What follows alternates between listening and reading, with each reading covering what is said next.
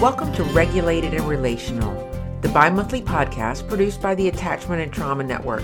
Today, Julie and Ginger will be explaining more about what it means to be trauma informed and what is different about that than other things like trauma sensitive or trauma aware. Come listen in with me. Hi, everyone. Welcome back to Regulated and Relational, our podcast produced by the Attachment and Trauma Network. I'm Ginger Healy. And I'm Julie Beem. And we're excited to share with you from both our personal experiences and our professional knowledge what it truly means to be attachment focused, trauma informed, and how we can help children impacted by early childhood trauma. Today, we're going to tackle a subject that seems very simple on the surface.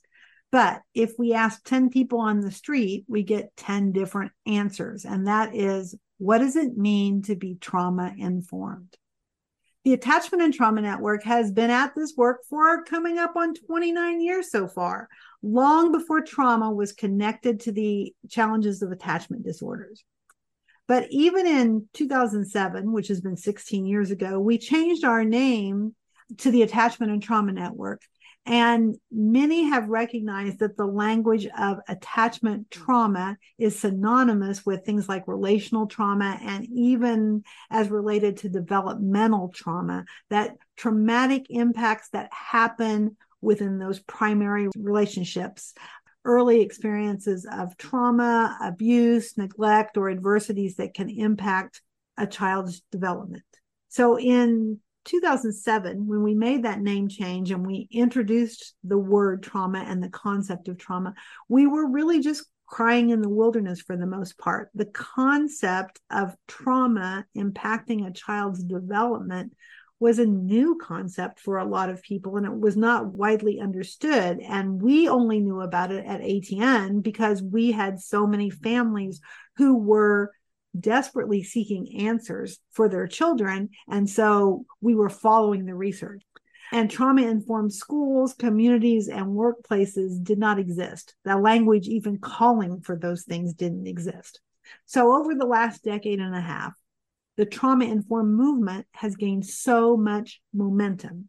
And now we know through our work with school systems across the US and Canada that so many more leaders of schools and child serving organizations are talking about trauma and adversities and how to address their impacts. And along with this growth and movement comes a popularization of the words trauma and trauma informed, which is both good and bad. Right. And in our very first podcast episode, we took on that topic what is trauma? Both because it's important to start at the basics, but also because there are a lot of people throwing around the word trauma when they really mean something else altogether. Perhaps they're talking about stress or disappointments or even just frustrations. And at the same time, there are those out there who've been struggling with the impacts of their early childhood traumas and have not yet been able to find the healing help and the support that they need. Yeah, and that's exactly why we thought it was important to put stakes in the ground about how ATN uses the trauma informed, trauma sensitive, and trauma responsive terms. We get asked more and more frequently what these terms mean, like how they're measured and we know others in the field that do the same, right? As well. What we're about to share is ATN's definition of these terms. It's a definition based on researching several credible resources, including SAMHSA, S-A-M-H-S-A, and the National Childhood Traumatic Stress Network, as well as several of the foundational experts in the field of early childhood trauma. The other reason ATN is solidifying these definitions has to do with a new program that we have planned for 2024. ATN will be launching a certification program that will include levels for individuals and one level for schools and or organizations. But we'll talk more about that later. Yeah, that'll be exciting. Can't wait. So let's hmm. dive right into the definitions. We see these definitions as continuing on a spectrum of understanding about trauma and about its impact on people. So to start, a person or organization would become trauma aware. You may have heard that term. And from there, they would seek to become trauma informed. And once they had the basic knowledge of trauma, things like its prevalence, the signs of trauma, signs and symptoms, the impact of trauma on our behavior, on the way that we learn and develop, along with a basic understanding of what it means to respond in a trauma informed way. Well, then a person could take that information and that trauma informed information and start to implement what they know. It's during that step that they often start to realize that that understanding about trauma and how to help prevent and heal it isn't really something you do as much as it's someone you become. The understanding of all of this really does change who we are. And it's in that becoming stage that we at ATN are defining that as trauma sensitive. When your entire brain, not just your cortex, not just your thinking brain, has an understanding of what others need to help them get regulated and to continue towards healing and resilience. And then the last step on that continuum from trauma aware, trauma informed, trauma sensitive, the last step is to become trauma responsive. And this is where organizations and schools and workplaces can redesign their systems and processes as well as train and support employees in responding in ways that promote resilience in everyone. So that's in a nutshell how we see the continuum of these terms and how we, we at ATN use these terms differently. And I like that you're pointing out that it might be different from others because I have seen in other places the trauma sensitive and the trauma informed piece swapped. So I love that we're really pointing out here why and how we are going in this sequential order. So yes. I love that we're really highlighting that. So let's start off with talking about what it means to be trauma aware. Being trauma aware means you have a basic understanding that previous events and adversities can have a lasting impact on individuals. It involves understanding that people may be particularly sensitive to certain stimuli and react in involuntary ways when they are triggered, when their nervous systems are activated. They may be activated quicker or to something that others may not be activated to. They may be more sensitive because of what has happened to them. So, if you are trauma aware, you recognize that people who have been impacted by trauma need changes to their environment, support, some therapies, interventions. You may also understand that trauma is prevalent in our society and that the ACEs, which is the Adverse Childhood Experiences Study, has shown prevalence. This is prevalent, and the connection between early adversities and increased health and mental health risks exist, right?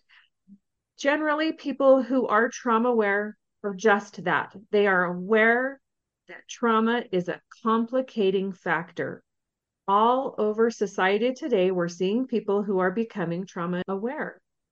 Once this was really only thought of as those in the mental health field, you know, people who had training working with PTSD vets or perhaps domestic abuse survivors, portions of the adoption population. It was more niche, right? But now we hear from people in all walks of life from faith based communities and nonprofit organizations to all kinds of workplaces, the medical profession, and of course, schools, right? So let's give some examples of being trauma aware. It's that understanding that those who are in the military with PTSD may struggle to attend events like with fireworks or other loud noises. That's an example of us or someone being trauma aware, understanding that particular situation. Another example might be an individual realizing that children who have witnessed domestic violence or who have been physically abused themselves will likely exhibit behavioral changes over those coming weeks of days after an event or an experience, right? Think of it as trauma aware people. They are curious and they often seek out what it means to go to the next level, right? To become trauma informed. Right. So even though trauma aware isn't a term that a lot of people use, some people do, it is the beginning, right? It's the beginning right. of where they go, wonder what's really going on here. This is where things start to get interesting is when we really dig in to say, what does it mean to be trauma informed? Because people people are using that term in all kinds of ways. Yeah. Well, we at ATN think it's best to explore this term and the progression of this knowledge like we would explore brain development.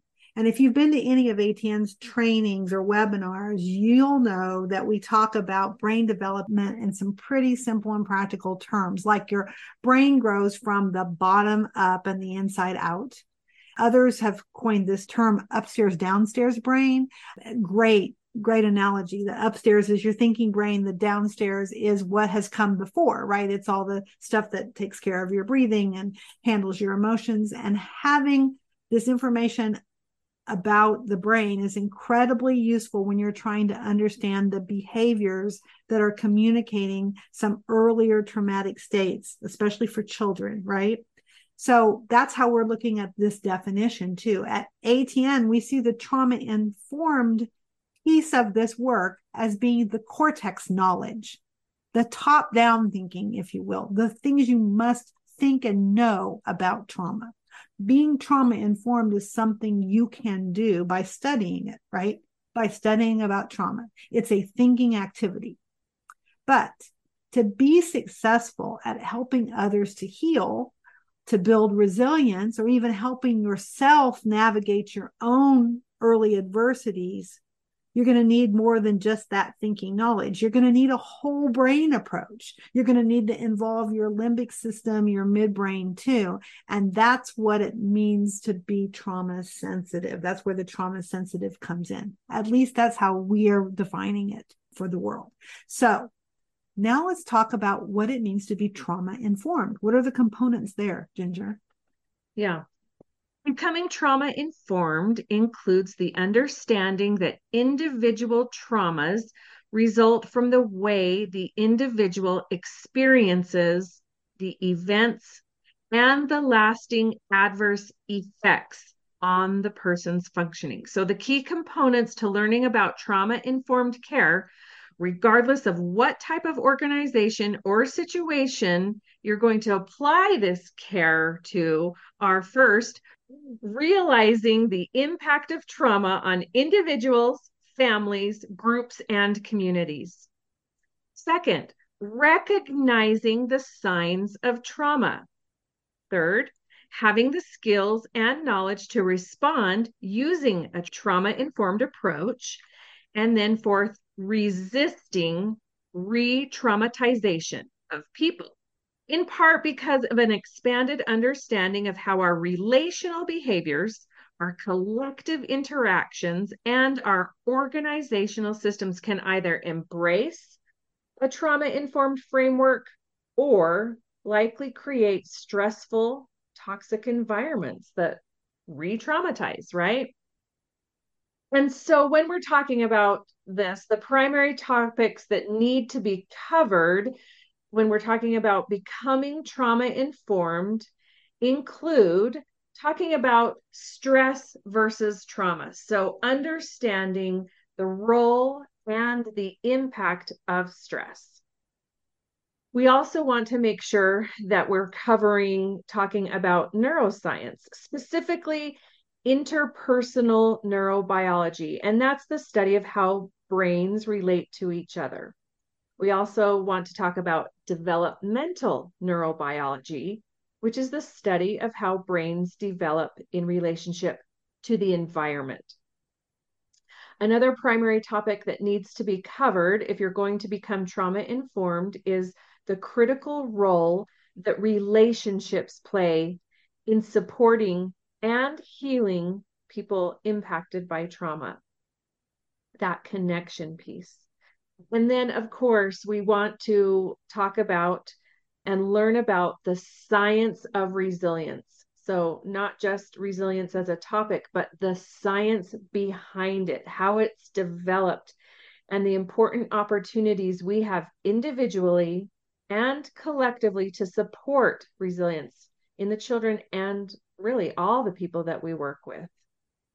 So, I know that's a mouthful, but here are some examples that might help kind of solidify that. So, examples of being trauma informed.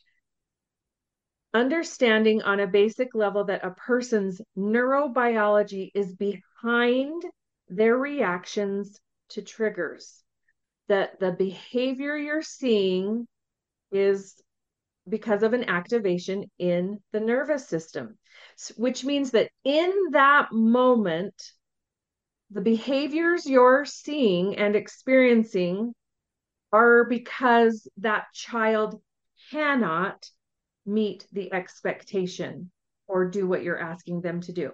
It's not because they won't mm-hmm. do it, like being willfully disobedient and, you know, uncompliant. It's a can't versus a won't. They are not being disrespectful. They are not being willfully disobedient. They are unable to do what you're asking them to do or to meet the expectation or task laid before them in that moment. Not forever, maybe, but just in that moment because of what is going on inside their body. So that's one example. Another example is that realizing through the ACEs study the prevalence, both how prevalent early childhood adversities are, and that it is resulting in an increased risk factor of long term negative impacts to physical, emotional, and social health. Because of what has happened in early childhood, are now at higher risk for things like divorce, job loss, relationship things, right? Social health things, physical things, stroke, cancer, early death, and mental health, emotional health, depression, anxiety. I mean, the list is long, and the study really dives deep into that. And we would want someone who is becoming trauma informed to really learn about that that is a part of this process is understanding and realizing the prevalence of an increased risk factor. So, another example would be that you need to recognize that a person who is not responding in ways that are expected could be experiencing internal distress. And that shows in that they may be exhibiting behaviors that we would term fight, flight, freeze, or fawn behaviors. In other words, stress responses.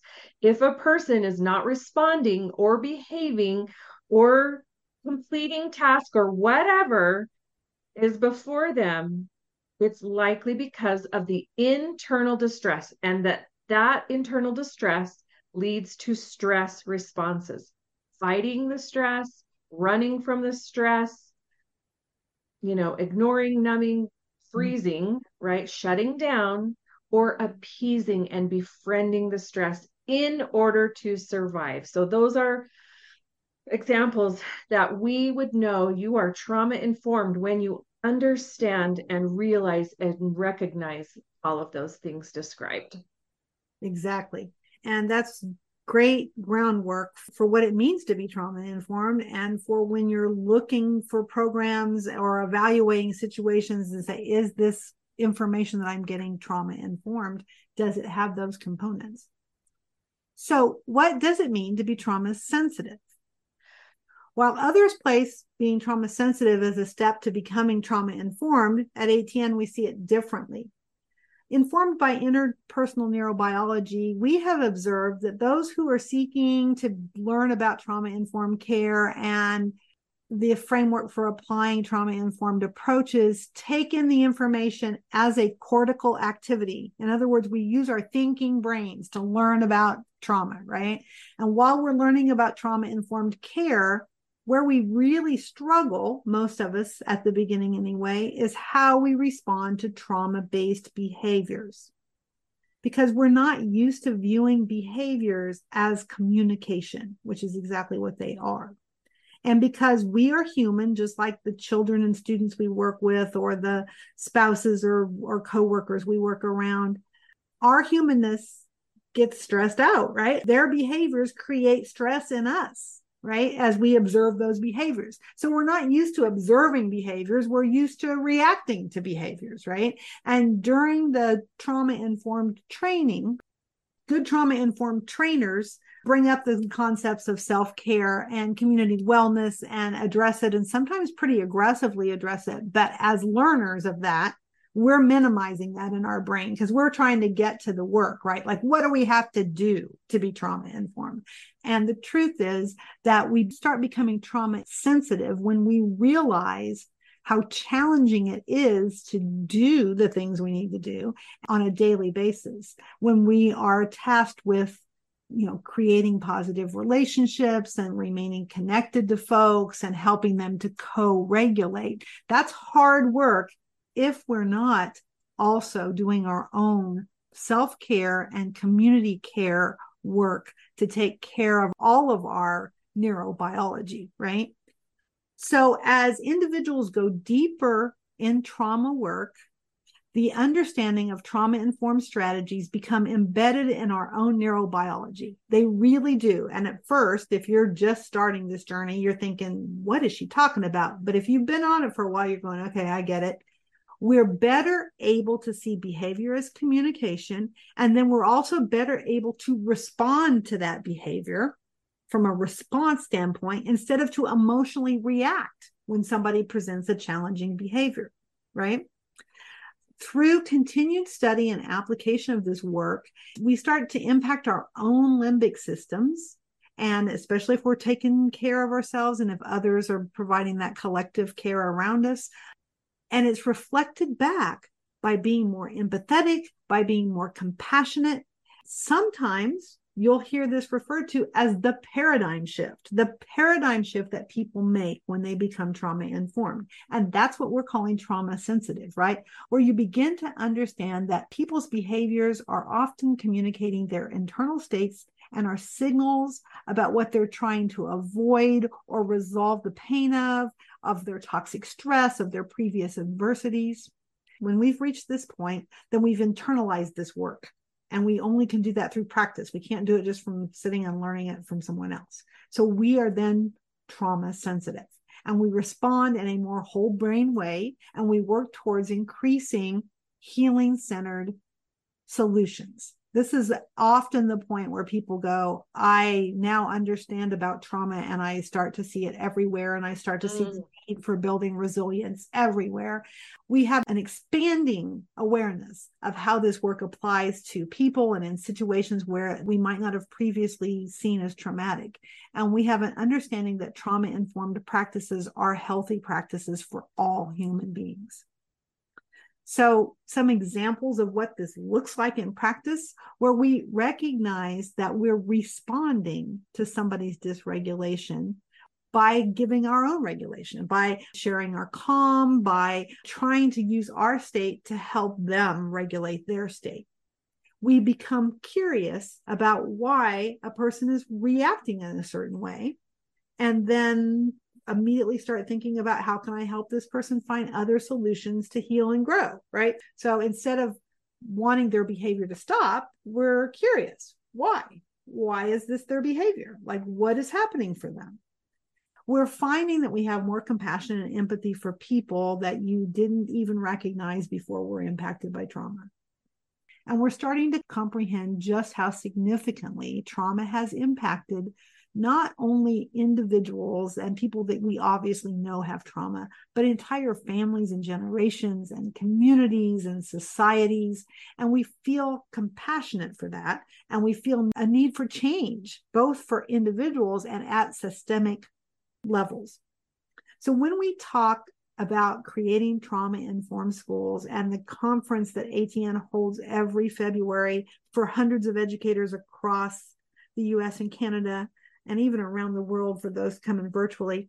We call it creating trauma sensitive schools. And we do that because we want everyone there to become trauma informed, but even more importantly, we want you on the journey to be trauma sensitive, that this is the overall focus, the teaching of the trauma informed strategies, and then helping all of us to make the trauma sensitive paradigm shift.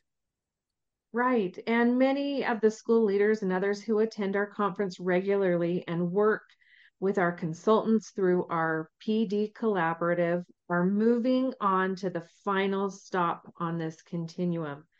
And that's becoming trauma responsive. So let's talk about that.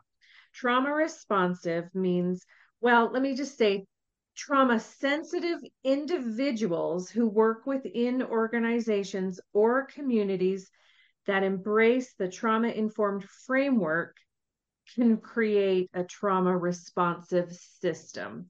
So, trauma responsive systems are ones that embrace the six key principles of that trauma informed approach that we talked about from SAMHSA.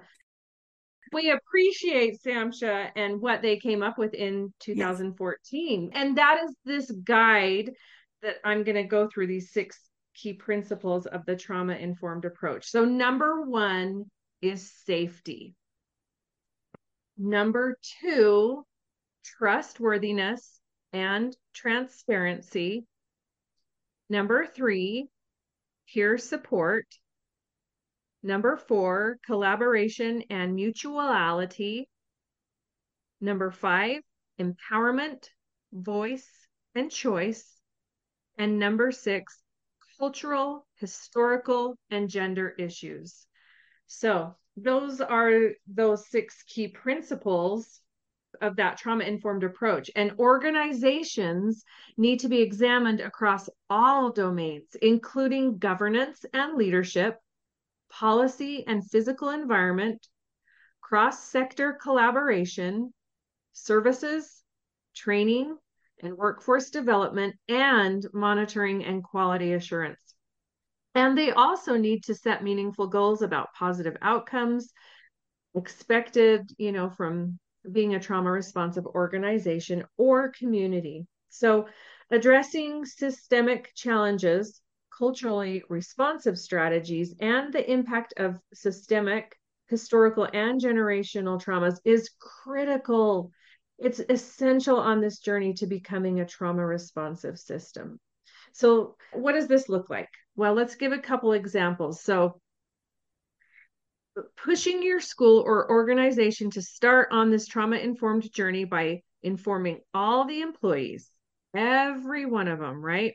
Working toward becoming trauma sensitive and then becoming trauma responsive. So when we're talking about schools, I often say it's not just the teachers, right? It's everyone that is in the school building that works with a child. So including everybody. And another example would be proposing policies and programs that will shift systemic inequities and barriers and embed trauma informed principles in the organization. Okay, so we've given you a lot to think about. This may not have been our most exciting podcast unless you are one of two things really into definitions, right? Or you are right now trying to look for yourself or for your organization what does it mean to be trauma informed like where are we headed with this so we've talked about trauma aware then to trauma informed then becoming trauma sensitive which leads to becoming trauma responsive and like we said at the beginning others use those terms interchangeably some can have a different order, but based on what we know about this journey towards becoming trauma responsive, this is the way that we've set these definitions. And we've set them this way primarily because we are about to launch this new framework, this new certification program through ATN, and we're excited about that. Overall, the plan is this We will be launching level one, our trauma informed certification in the spring of 2024, which is not very far away. This will be a completely online program and it'll have five to six hours of learning in nine modules that you can take online. You can review and take tests to determine if the certification will be awarded. This level one certification is designed for everyone, for anyone, any occupation, any education background. You don't have to have previous knowledge. It doesn't matter if you're a doctor or an educator or a parent or, uh, you know, whatever. If you're interested in becoming trauma informed, this is a credential that you can work towards and obtain. We're hoping that it'll be a tool that you can use to enhance your own credentials and that employers can rely on it for identifying who has that trauma informed basic understanding of what it means to provide trauma informed care. Beyond that, likely in early 2025 will be level two for us, which will be a trauma sensitive professional certification. Now, this program will also be executed primarily online because that's how we are able to reach all of you, but it will have more direct interaction and will require from the individual seeking it demonstration of how to implement the core concepts of trauma informed care.